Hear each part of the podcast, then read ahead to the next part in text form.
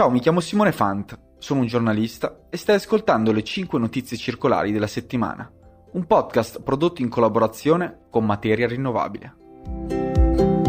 91esima puntata, bentornati alle 5 notizie circolari. Questa settimana non potevamo che iniziare dalle conseguenze delle proteste degli agricoltori che ormai da mesi stanno imperversando in tutta Europa. Migliaia di trattori hanno bloccato le strade di diversi paesi in Europa nelle ultime settimane, dall'Italia nei giorni scorsi fino alla Germania di poche settimane fa. Queste proteste hanno ovviamente peculiarità e fondamenti diversi. Il risultato è che però questo malumore ha colpito e affondato il regolamento sui pesticidi che la Commissione europea aveva proposto nel 2020. Si tratta di un regolamento che proponeva di dimezzare l'uso di pesticidi entro il 2050 ed eliminare quelli più inquinanti. L'anno scorso la proposta era stata respinta dal Parlamento europeo e adesso anche la Presidente della Commissione europea Ursula von der Leyen sembra averci ripensato, dichiarando che gli agricoltori hanno bisogno di essere ascoltati di più.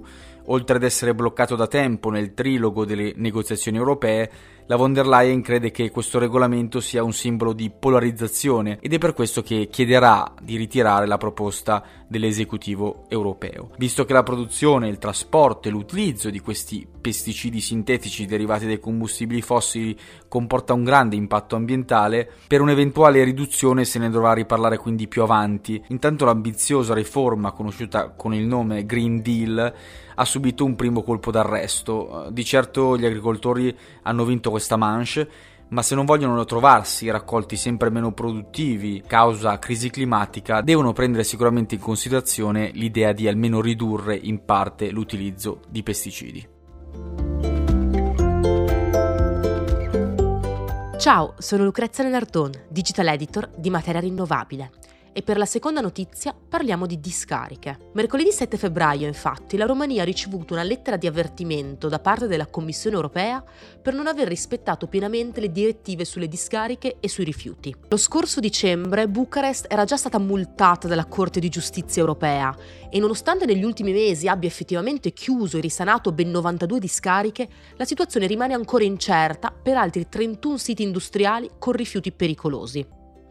Il ministro dell'ambiente rumeno Mircea Fece ha sottolineato l'urgenza di chiuderli o di risanarli per evitare sanzioni comunitarie. Ad esempio, la discarica di rifiuti pericolosi Sofert Bacau costa allo Stato più o meno 18.000 euro al giorno per uno stoccaggio improprio dei rifiuti. Il 14 dicembre la Corte di Giustizia europea aveva sanzionato la Romania con una multa di 1,5 milioni di euro senza contare le sanzioni giornaliere che sono pari a circa 600 euro per ritardi e chiusure non conformi delle discariche. Se la Romania vuole raggiungere gli obiettivi della Waste Framework Directive, ha bisogno di più centri di riciclo per evitare di buttare almeno i rifiuti solidi urbani nelle discariche del paese.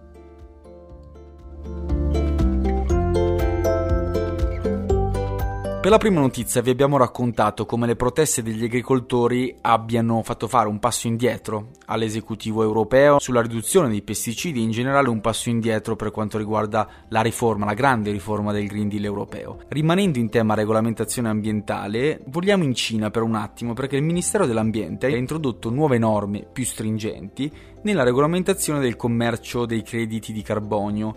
Il sistema nazionale cinese è simile all'Emission Trading Scheme europeo, questo sistema di scambio delle emissioni di CO2, e dal 1 maggio riguarderà oltre 3.500 aziende. Attualmente l'ETS cinese copre circa 5 miliardi di tonnellate di CO2 e solamente 2.000 imprese, ma entro la fine del 2025 si prevede che verranno inclusi anche i produttori di cemento e alluminio.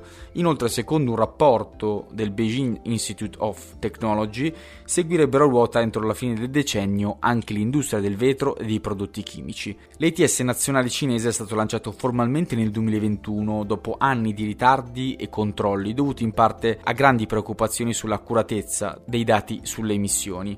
Alla fine del 2023 erano stati scambiati un totale di 442 milioni di tonnellate di quote di CO2 per un valore di circa 25 miliardi di yuan, circa 3 miliardi e mezzo di dollari. Il rischio di frode è rimasto una delle principali preoccupazioni per Pechino ed è per questo che le nuove regole istituiranno un nuovo sistema di supervisione e obbligheranno inoltre gli operatori a seguire determinati standard di qualità appunto nel fornire i dati annuali sulle emissioni di CO2.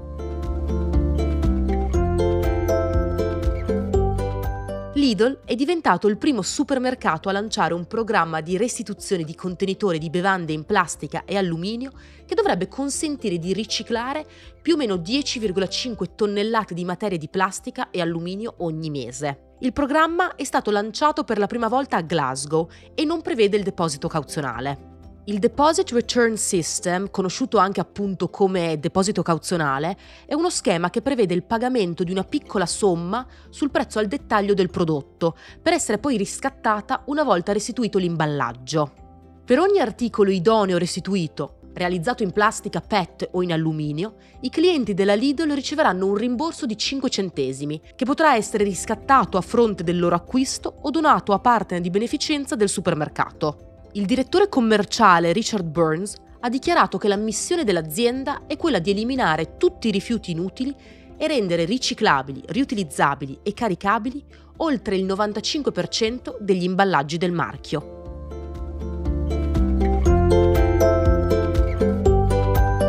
Siamo giunti all'ultima news di questa puntata e torniamo a parlare di innovazione e ricerca perché in Italia è iniziato un progetto che mira alla produzione di batterie con l'apporto di scarti organici della filiera agroalimentare. Diversi istituti di ricerca ci stanno lavorando, tra cui anche Enea, con le attività di ricerca che si concentreranno su materiali avanzati, ibridi e organici come per esempio caseina, siero del latte, cheratina, fico d'India e cellulosa. L'obiettivo del progetto è capire come sfruttare il potenziale elettrochimico di questi materiali e integrarli nel processo produttivo. Questo ridurrebbe sicuramente l'uso di materie prime critiche come litio e cobalto e i materiali organici più promettenti saranno selezionati dall'Enea e successivamente analizzati attraverso simulazioni al computer. Tutto per capire se queste prestazioni elettrochimiche saranno adatte e sostenibili alla produzione di nuove generazioni di batterie. Questa era l'ultima news della puntata. Se avete commenti e curiosità, non esitate a scriverci sui profili social di Materia Rinnovabile. Le 5 notizie circolari tornano settimana prossima con nuovi aggiornamenti. Grazie per l'ascolto.